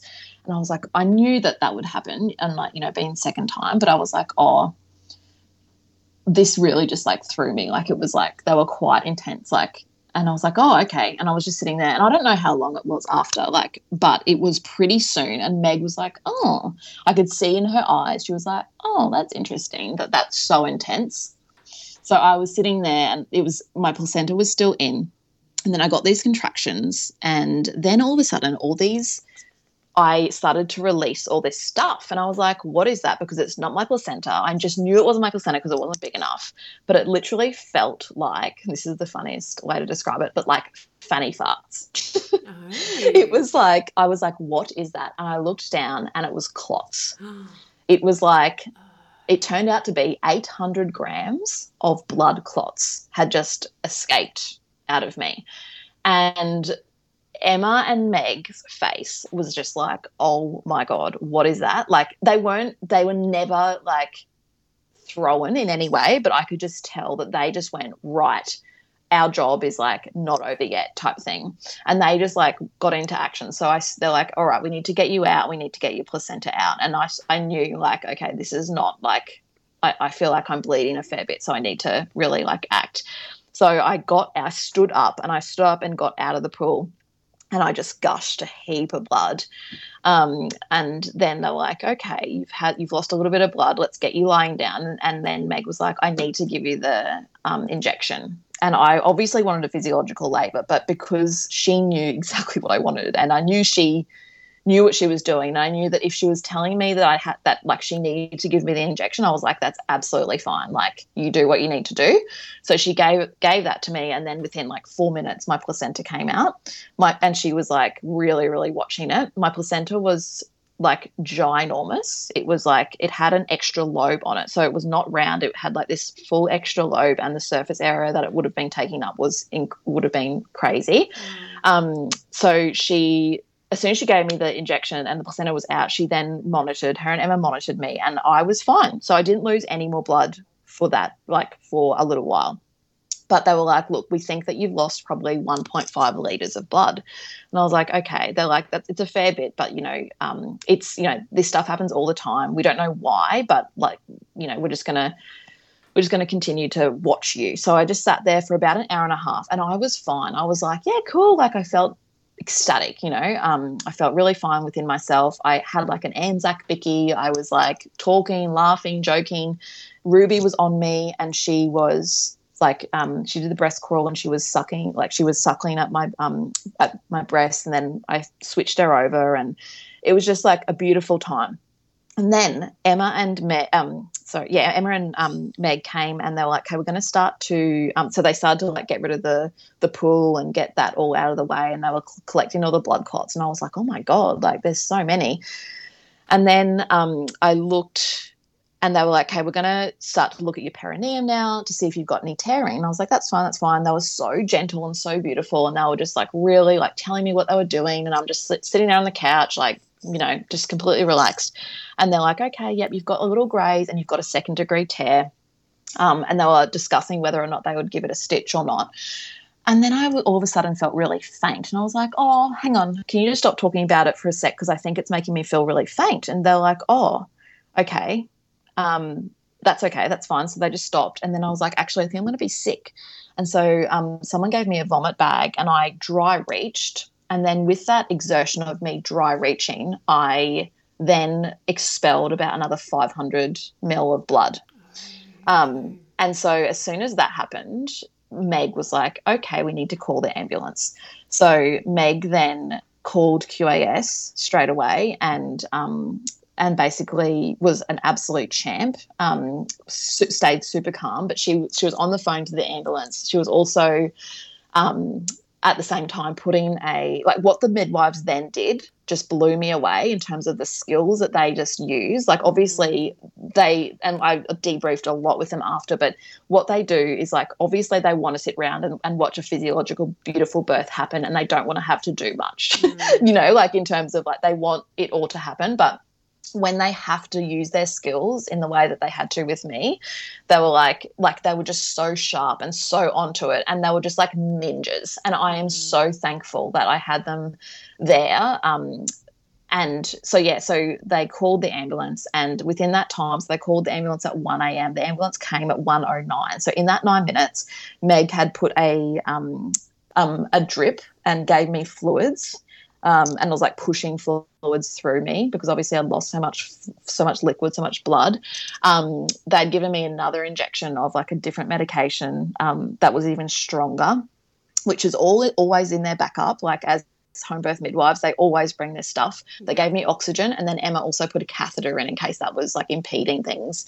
Um, and so they did all those things at once, and essentially like I was completely like, and they were monitoring me. So they were monitoring my um, my heart rate. They were monitoring my blood pressure. My blood pressure did go really low because I went. I obviously had a lot of fluid that um, drained from my body, but um, I I was I was okay. Like the whole time, I knew in my mind I was okay. I did apparently go quite white, obviously, and I felt like a bit out of it. But I was I was like, no, I'm okay. And they were like, Emma, are you okay? You know and so by the time the ambulance came, there was two ambulances that came and seven paramedics rocked up.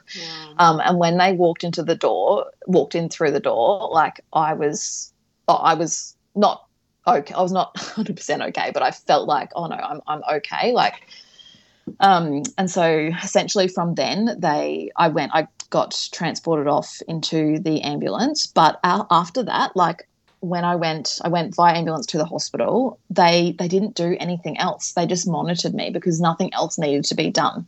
And I just share this because obviously, when you choose to birth at home, you are obvi- you are always, you know.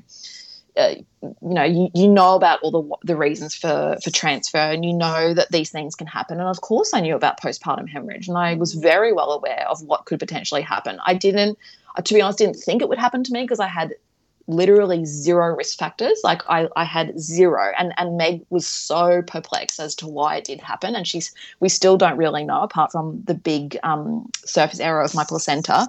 But she said these things happen, and Mayette agrees. Like these things do happen, and when they do happen, they just need to be acted upon quickly, which yeah. is exactly what happened. And the exact same thing would have happened if I was was in a hospital. Yeah.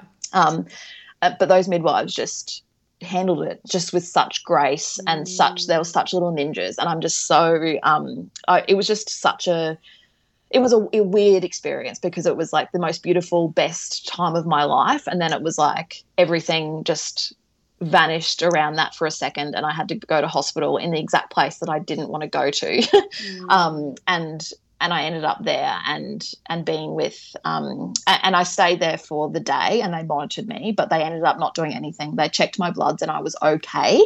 I didn't need anything like a blood transfusion or anything like that. They gave me one more bag of fluid, but that's it.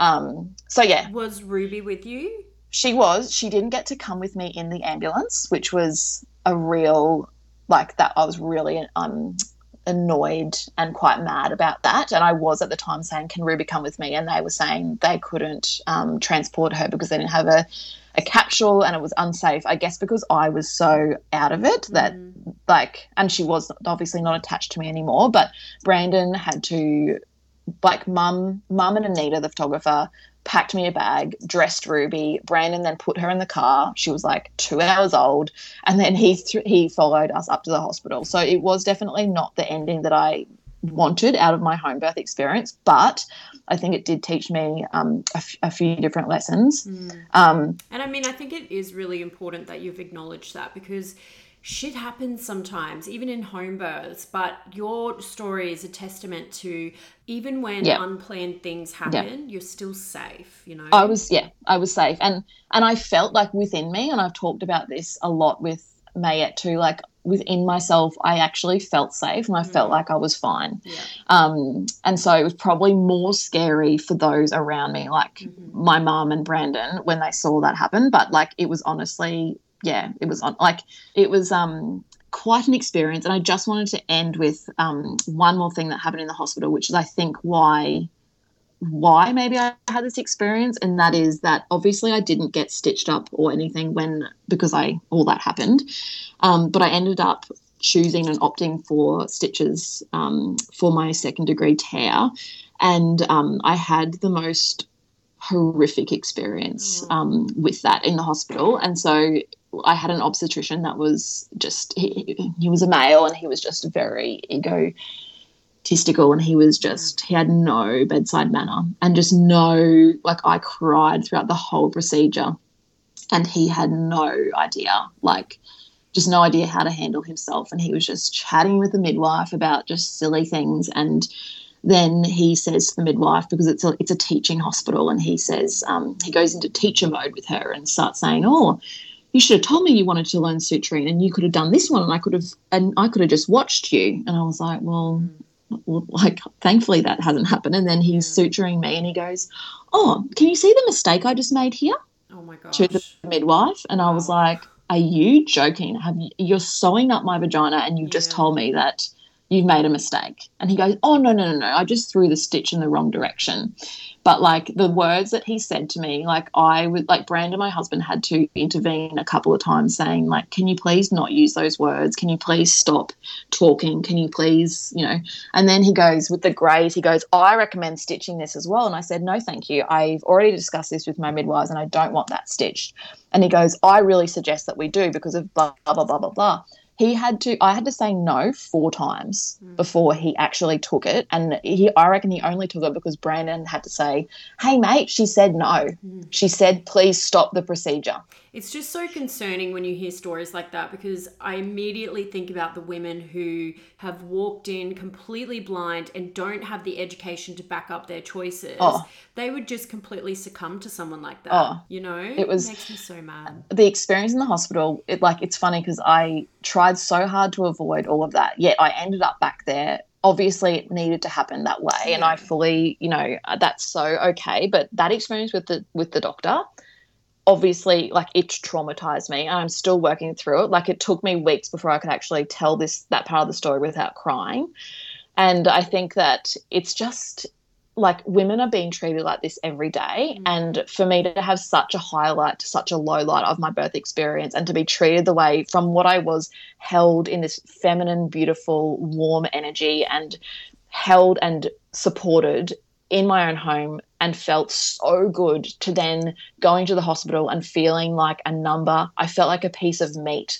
I felt like he was so rough with me as he was stitching me up and my legs were in stirrups and they were shining that light down there. And I know that that's the procedure and it has to be done, but I was just like, all I could think about was if if my midwives were doing this in my own home, they would have been so gentle and it would have been such a different experience. And obviously, I couldn't change that, but Mm. I just like had to go through a grieving process around that, around not being able to be tucked back into bed straight away Yeah.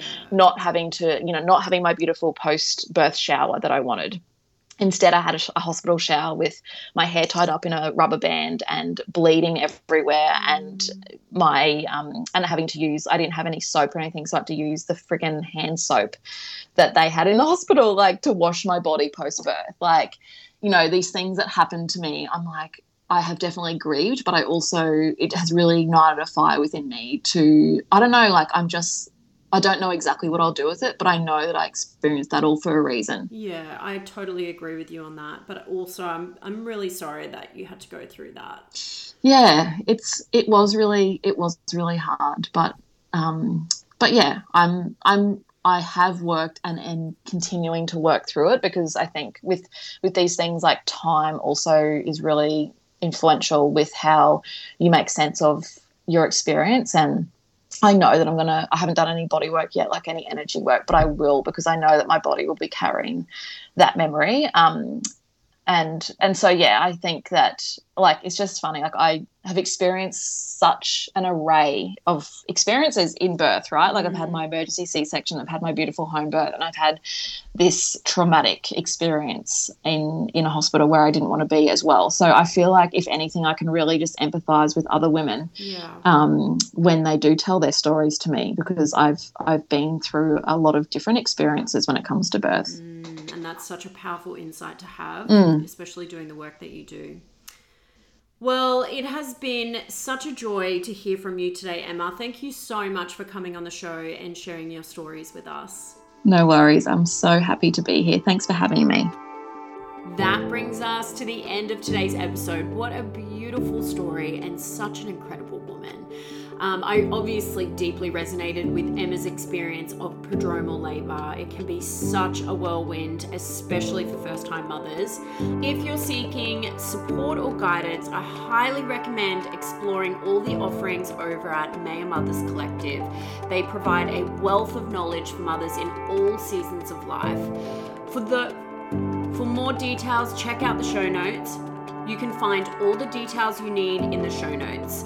I would love to hear your thoughts on today's episode, so please share them over on the PBA Instagram. And if you found this episode meaningful, consider sharing it with a friend or leaving a review on your podcast platform.